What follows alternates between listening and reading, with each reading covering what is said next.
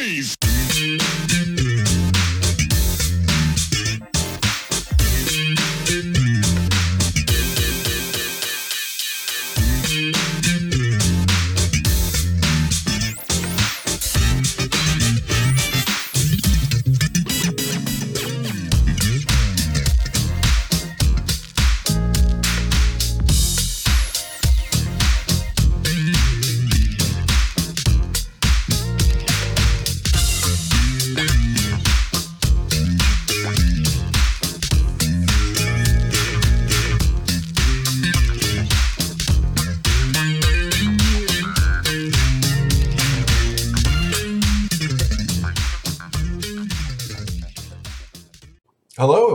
To another edition of Truth and Rhythm.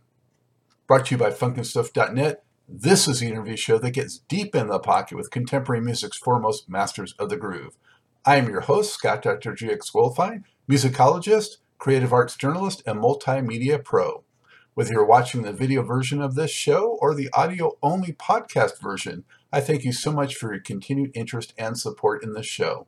If you enjoy this programming, there are several ways to help support Truth and Rhythm, as well as contribute to further enhancements and expansion, plus get some sweet perks and rewards in the process.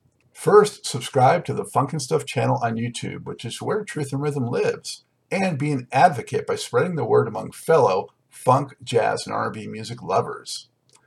Second, join Truth and Rhythm's new membership program through Patreon, which features three tiers for truth believers, truth seekers, and truth crusaders. You can also submit a direct donation to the cause anytime at funkinstuff.net. At that site, which is loaded with awesome content, you can also purchase the book Everything's on the One, The First Guide of Funk. Shop for official Truth and Rhythm and Funkin' Stuff merchandise, and use the Amazon links for all of your online purchases, which allocates a percentage to this show. Sponsorship opportunities are available as well. Contact me directly at scottg at funkinstuff.net. For those of you who go the extra step in supporting the show, you have my heartfelt gratitude for allowing us to continue to shine the light on those special artists whose quest is to find truth in rhythm.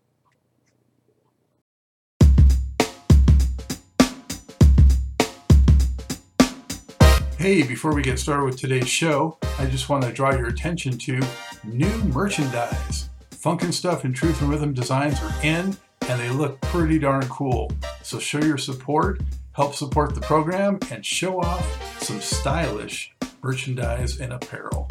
Only at the Funkin' Stuff store.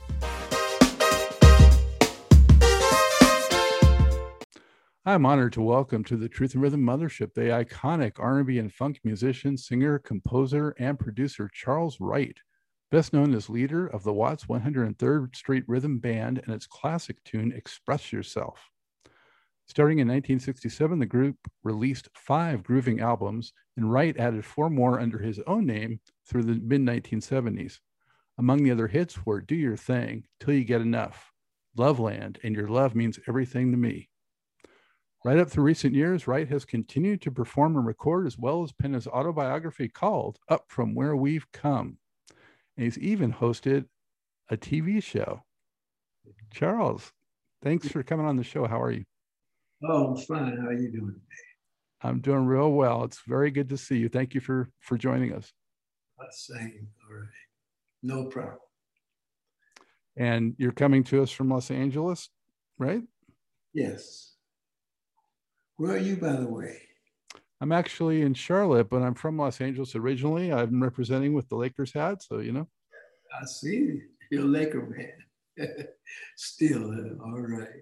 Absolutely, yeah. I grew up uh, in, mostly in Santa Monica and was living in the uh, Fox Hills area before I came out here. Okay. So, not too far uh, down down from the uh, forum and and all that good stuff. So. Yeah.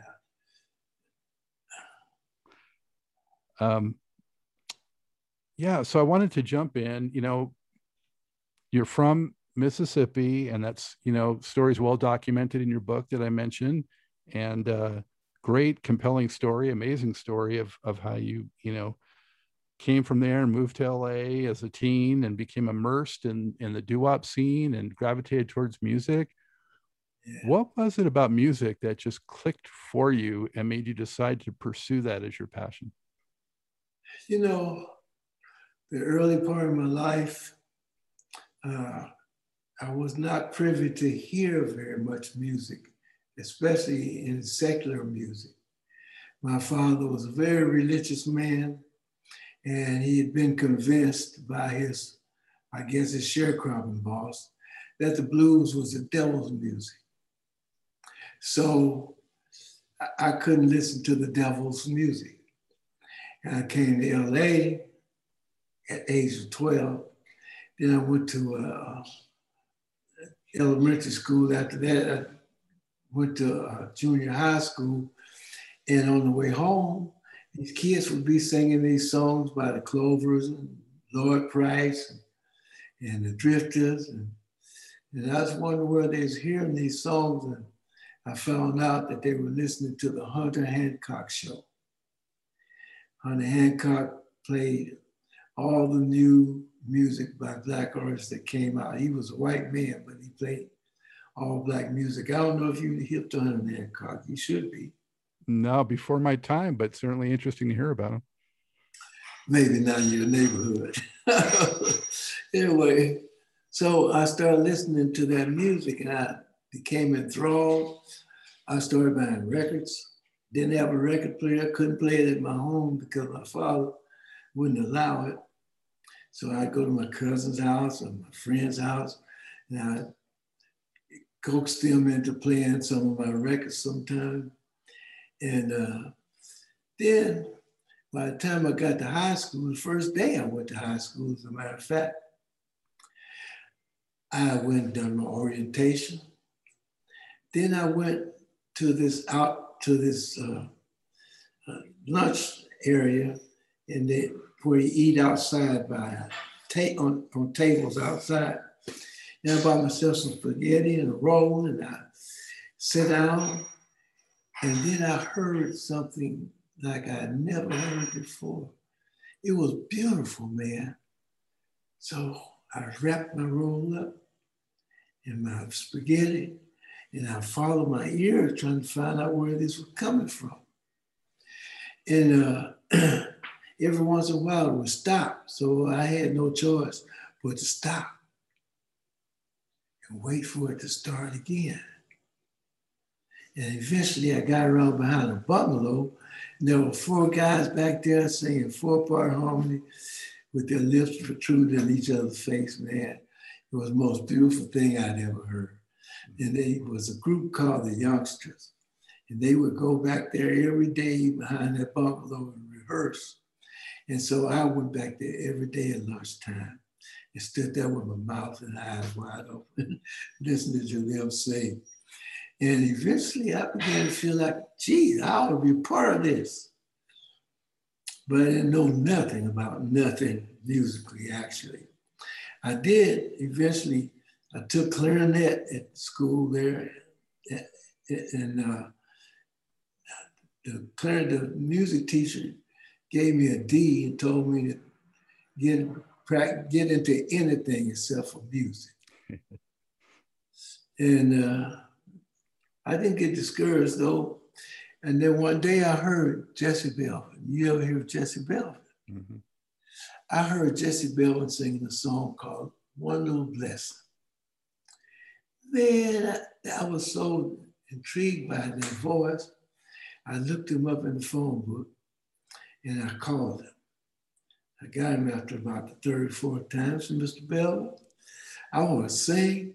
I want to sound just like you. He gave me a great piece of advice. He said, get your own style, leave mine F alone. I said, well, I thought that'd be a compliment. He said, you ever hear Johnny Ace? I said, yeah, I heard Johnny Ace. He sounded like him too, but that voice, you got style. He said, you don't get it by now, boy, I'm hanging up. I said, oh no, please don't hang up. I don't know what y'all doing, but I just want to be a part of this. And he was nice enough to invite me to a rehearsal that weekend with a group called the Turks. Turks had hit records on the radio too. So I went over there, man.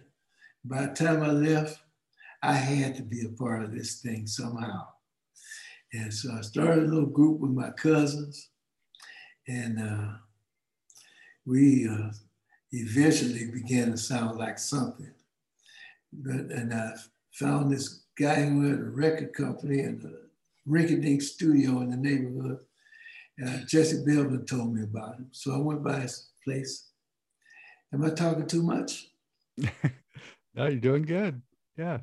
Went by his place and I told him I had a group. And I, we were just getting started and I wanted, wanted if he give us an audition. He, he said, yeah, as soon as you get it together, come on in here. So we got, we didn't get it together. I mean, we were all right. We went in there and one night and he, and he heard us sing. He said, no, you're not ready yet. So I'm gonna record you so you know how you sound. So my cousin, he was, I had two cousins and another guy in the group. So my cousin, he sang this beautiful song. He had a beautiful voice. He sang a couple of songs. Then I got up to sing The man said, Whoa, whoa, whoa. Don't you never try to sing lead. You stay in the background. oh, it broke my heart, man. So I, I, there was a tunnel not far from my house. So went, at night, I go down that tunnel for about three, four months. And I sing so I could hear myself coming back in the echo. And I went back to his place one night and wrote a couple songs.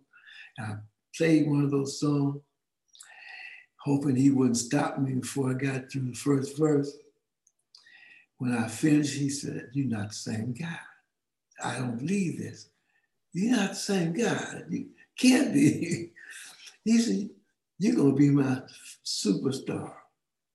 And that was about eight months after I went over to Mr. Belvin's house. I went in the studio, he took me in the studio and recorded that song. It was my first recording and my first local hit record. What's the title? Eternally. It's by a group called the Twilighters. Uh, strange. The drummer. So first the cl- first you were discouraged about the clarinet, then you're singing, but you overcame all that. yeah, well, I was determined I had to be a part of this thing, you know. Uh, yeah, I ended up playing the guitar and I became a studio musician. But before I did that, I became A&R man for a record company, Del-Fi Records. And uh, co-produced a hit called Those Oldie But Goodies Remind Me of You. And when my boss, was known to be very stingy, he refused to pay me what he promised to pay me. So I quit that job and uh, start uh, producing myself. Charles, Charles how, how did you feel when you first heard a record you were involved with on the radio? Man, you got to read this book. Not not this book, my next book, because, like I say, my father he wasn't having it. And the first night that uh, actually this guy he recorded me, and he set my record in the corner in his office for about four or five months, I guess. So I just gave up on the whole idea after nothing had happened there all that time. Then one day I left school and just, I hadn't seen the guy. I just happened to drop by his office on the way from school. Someone told me to drop by. I dropped by and he said, You're going to be played on the radio tonight. I said, You kidding? Said, No. Said, Huggy Boy, to play your record tonight on the radio. So I was excited. I went and told my friends, you know, I'm to be on the radio tonight. And one of my friends, who was my staunchest competitor. His name was Sleepy. His name, real name was Samuel Vance, but he had sleepy eyes, so we called him Sleepy. He picked me up, and he and his brother, and and one of the guys that will be in the group if it hits, we all got to ride around waiting for Huggy Boy to play that record. We started out about nine o'clock a lot of stuff happened between nine and 12. But by, he, by 12, he hadn't played it. So I said, well, let's go, man. Take me home. Let's give this up. He ain't to play that record. So they took me home. I went around the side of the house and into the back entrance. And when I, by the time I got to the dining room, I heard a horn going. So I ran out the front door to hear my voice on the radio. Oh man, but my father came out of the side door, pissed off. What's all this noise out here? I said, Daddy, that's me on, I'm singing on the radio. I don't care who it, it was, Joe. Get that noise out from the front of my house. One of the guys wanted to fight my father. It was a mess, but that's the first time I heard it. kind of uh, mixed uh, feelings on that one, I guess. Kind of conflicting experiences. Yeah. yeah. I didn't really get to hear it all because of the confusion, but you know, it's all right. Yeah. So you got into uh, a lot of session work and um, really um, learned the business, right? Yep. Yeah, yeah, yeah. Uh, I had one of the places I was producing out of, lady that ran the place, she really did me a favor. She told me how to deal with this business. And thank God I took her advice and it's worked out very well for me. Yeah. And so what led to the formation of the 103rd Street Watts Group that you debuted in 1967. What what kind of led up to that? I was um, while I was an A and R man, I would go out scouting for talent, and one night I stumbled into a nightclub just because I heard the music, and I went in there and there was this band in there, and they were there was they had a horn section and a strong rhythm section, and they were doing routines, and they were dressed in uniformly. And I was, oh my God, this is something, this is what I ought to be doing here. So it took me a couple of years. I finally uh, started playing in a nightclub in Pasadena, the Plush Club. First gig I got and I, I wasn't in the union. You're supposed to be in the union. So I had I got hired this saxophone player to play sax, and he he uh, and hired him as a leader. So because I couldn't report it as leader of the band till I got myself together with the union, and so it was his name was John Rayford, so it was Big John.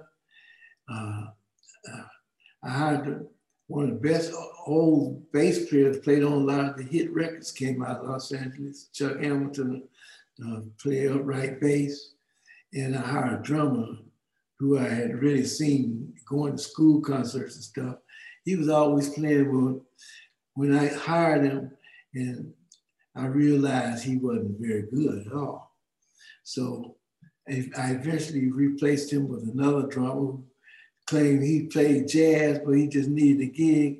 He would play with us uh, uh, until he found himself a jazz gig, but he, he wasn't too particular about playing rock and roll. And uh, two years later, he was still threatening to go play go. We was having so much fun. he didn't want to go nowhere.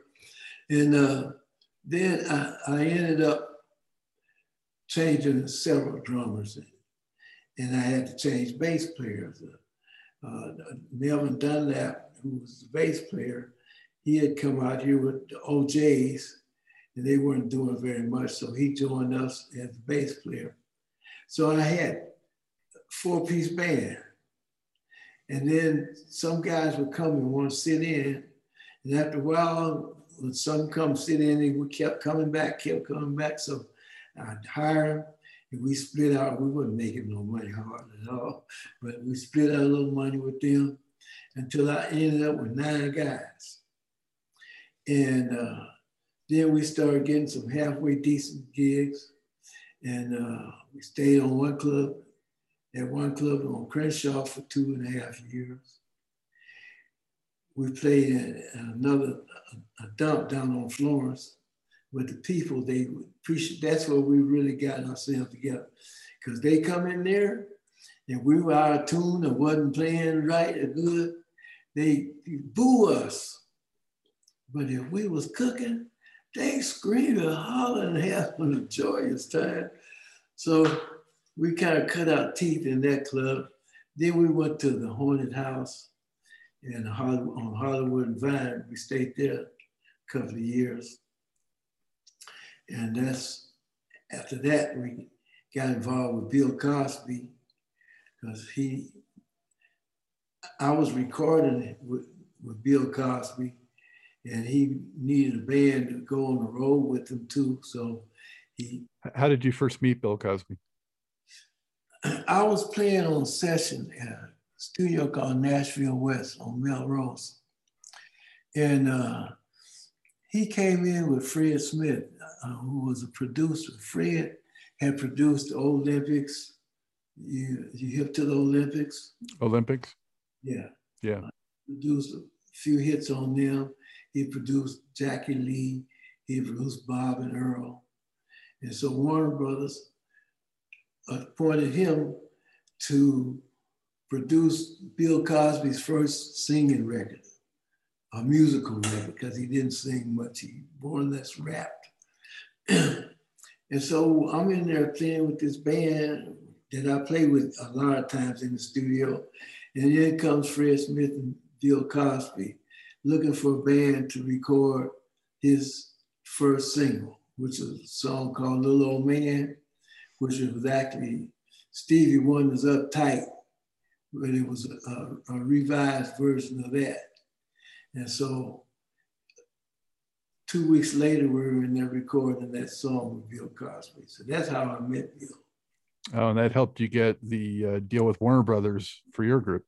Yeah, he actually his contract was coming up at the end at Warner Brothers. So he talked them into to signing us and a lady named Dolores Gibson.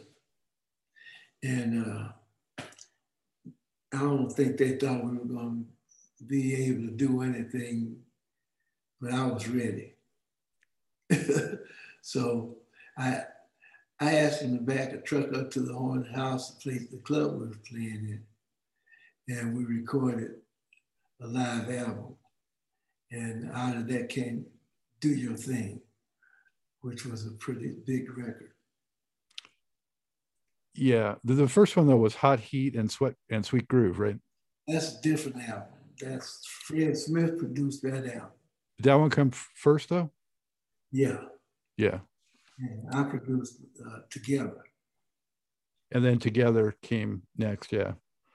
Um, when when you guys first started getting your albums, you know, who did you like aspire to? Who are some of the other acts of the time that you were like, hey, we want to be like them or bigger than them or well, now we were doing top 40, a lot of top 40. and uh, we did a lot of Otis Redding, James Brown, Temptations. But I had heard a live album a few years back by James Brown at the Apollo Theater, which is the real reason that I backed the truck up to the Haunted House to record my band. So James Brown was one of the key people that inspired me. Otis Redding definitely inspired, inspired me. And uh, we, like I say, we're doing top 40, so we're doing everybody's tunes. Who, who inspired you uh, guitar wise or instrumentally? Adolph Jacobs. Adolph Jacobs, Adolph Jacobs, man, he can make a guitar rhythmically. He can make an earthquake. He mm-hmm. used, he was the Coasters guitar player, but he also played with the band that I was telling you about. I stumbled up on that night. He mm-hmm. wasn't with the band that night, but all the other times I saw that band, most all the other times, he was a guitar player. I learned how to play just by watching him because I'm left-handed. And I didn't have a left-handed guitar. My one of the guys in the group I was singing with had had a, a, right-handed guitar, so he let me mess around with it. So I taught myself to play on the thing. But I taught myself when Adolph was the one that really I watched him to learn. Did did that make you look up a little bit to Jimi Hendrix when he came on the scene, being a left-handed player?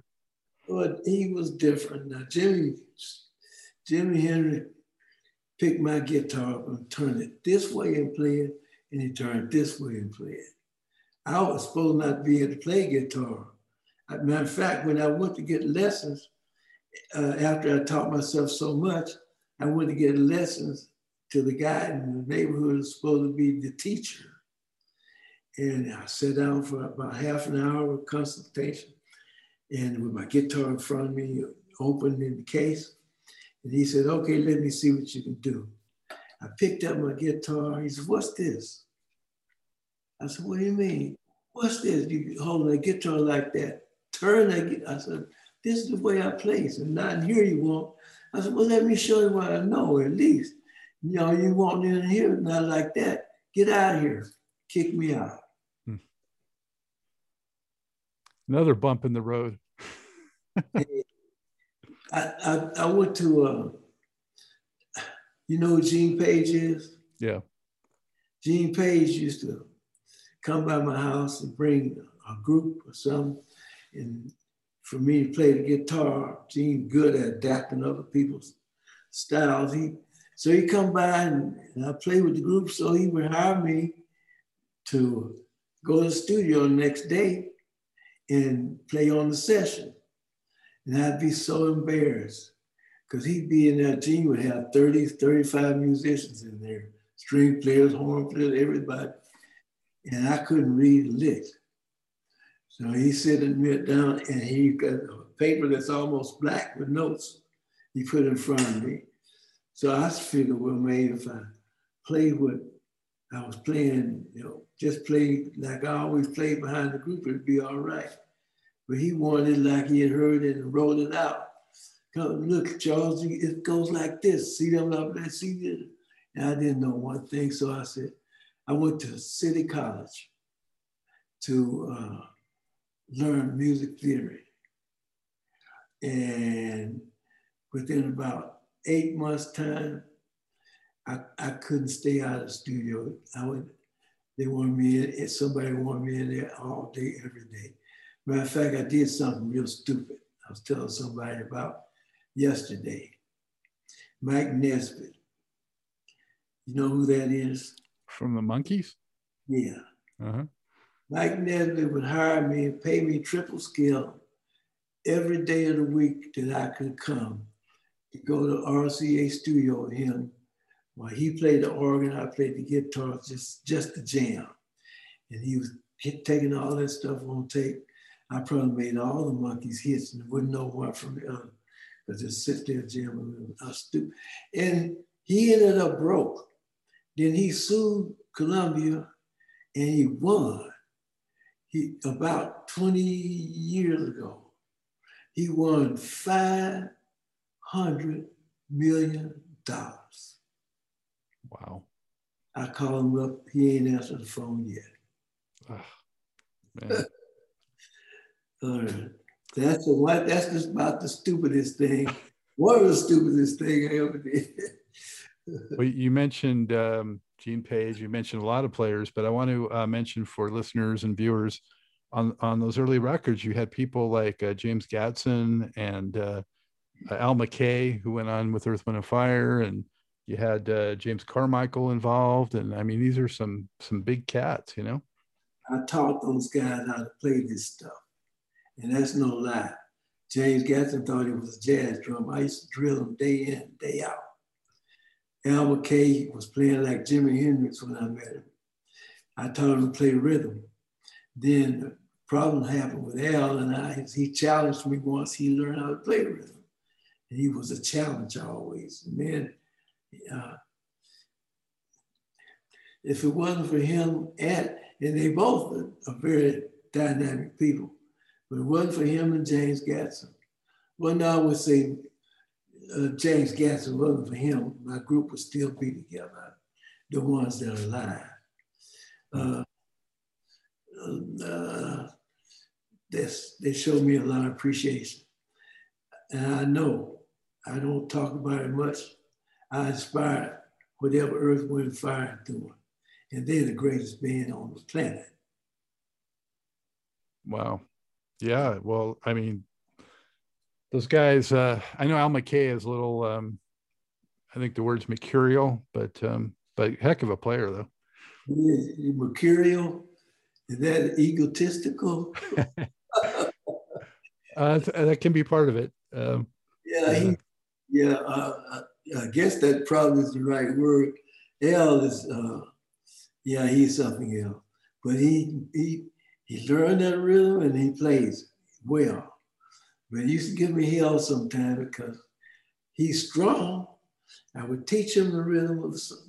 We recorded Loveland about 40 different days because he hated it. And we go in there and he started playing. I could tell him to play. And then he's jumbling it up, getting, I don't know what it is. He just would not play it right. And then one day I tricked him into all of them. Because every time we did it, it never came out right. So one day we did Sly and Family Stones, Everyday People. I have a special arrangement on that song. And we, we were in the studio, we did it, and it was so good when we got through, everybody was laughing. I said, Loveland, one, two, three, bam. And that's the time it happened. That one time is when it came out right. I, I was going to say, uh, Charles, yeah, the, the arrangement of uh, Everyday People was definitely a different take and really, uh, you know, interesting one. You heard it? Yeah, yeah. All right, yeah. Yeah. Yeah, well, uh, that was something we used, we did. I had practice of doing stuff at the clubs, you know, until we get it tight. And we used to do that every night. It came out all right. And, and, and you were talking about together, um, and there's actually James Brown. You, you did James. You mentioned James Brown, but you did Papa's Got a Brand New Bag actually on that record. Yeah, I did more than that, but that, that's the one that came out. Yeah. So do your thing. Uh, that's a classic, so funky. Um, hit number eleven on the pop chart, crossed over number twelve on R and B. How did you come into that magic of that particular song, and did you know it was a hit right away? I did, yeah. Well, I uh, actually I have to give the group credit for this. We were that night when we walked in the club, they got microphones set up all over the stage. And the guys was kind of nervous, you know. So the first set didn't go right for us concerned. And I'm a, I'm a heckler for pitch. Now pitch wasn't right. And finally about the third set, we loosened up. And I started singing, everybody get on the floor. And we had no arrangement everybody just started playing do do do do do do and just start playing and build from that to ding do do all those phrases. Nobody said a word that just happened. It was a, a happening. And I I cut it out, took it home, uh, and uh, that was on a Saturday night. And Monday I had a meeting with the group, and I played it, and they said, don't, don't associate my name with this. Some of them said, this is a piece of junk. But I felt when we was doing. I said, man, this is a hit. Man, that's a piece of junk. All the only person agreed with me was James Gadson, but he didn't agree to everybody that left. He said, yeah, it might be all right. And I put it out and nothing happened. Uh, eight months later, I got a call from disc jockey Georgie Woods in Philadelphia. And I want you to come star on my show. I said, star on your show? You gotta be kidding. Yeah. I said, well, what do you mean? Uh, Who's on the show? You Ruth Brown, Chuck Jackson, all my heroes. I you gotta be careful what am I gonna do on that show? He told somebody he don't know. I said, uh, he said, did you know you're number three in Philadelphia? I said, what? What song? He said, do your thing. I said, you gotta be kidding. He said, no, you're number three in Philadelphia. So I, I said, well, listen, let me call you right back. So I called Clyde and Warner Brothers and God in Philadelphia just called me and told me he wanted me to start the show that, that Clyde said, man, the guy's pulling your leg. We stopped tracking that records three months ago. It's dead issue. I said, but he, he sounds serious. man's pulling your leg, Charles. I said, well, at least can't you call and find out what's happening? He said, yeah, I'll call you back in 15 minutes. Five minutes later, ring, I pick up the phone. I don't believe it. You 93,000 records in Philadelphia alone. Never heard of an R&B record. I said, see you guys ain't on your job. He said, it could be just a Philadelphia record. I said, 93,000 people in Philadelphia think it's a hit, then 93,000 in New York and LA and everywhere else gonna think it's a hit. So he did.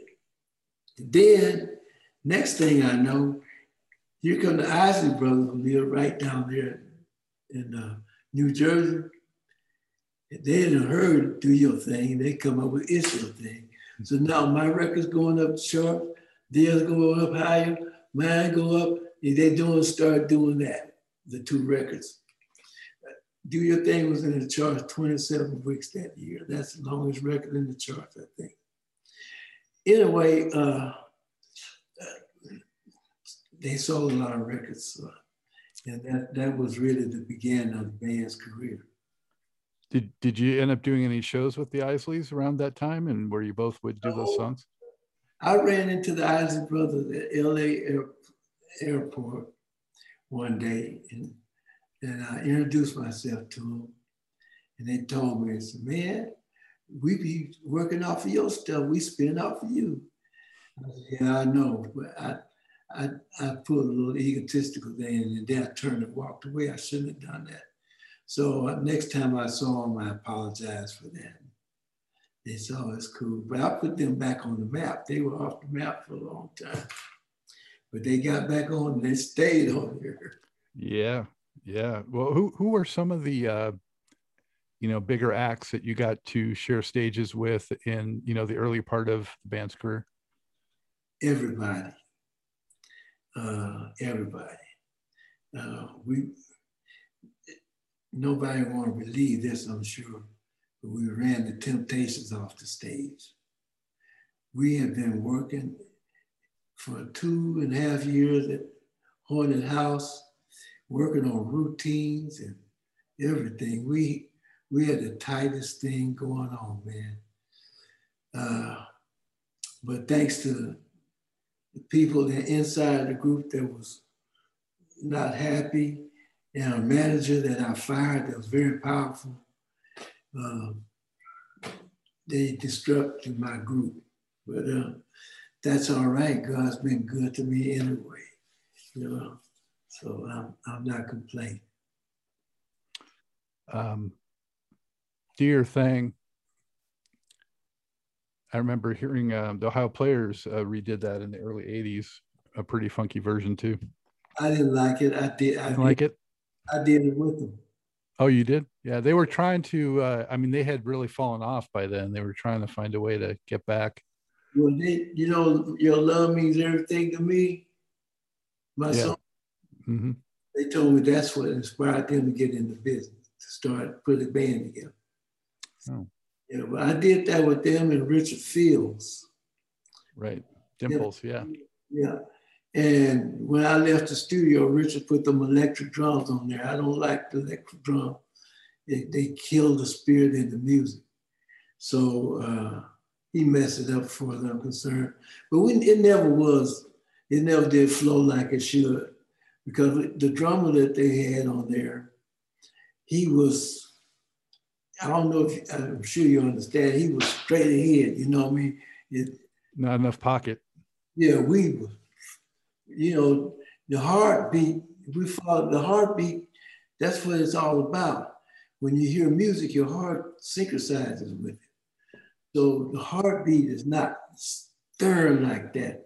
It's you know up and down and all around and everything like that.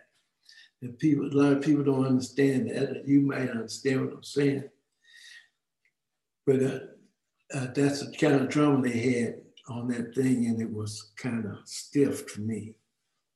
Yeah, it's when the electronics really started coming in and they were just trying to stay current, you know, with whatever was coming in. Where did you hear that?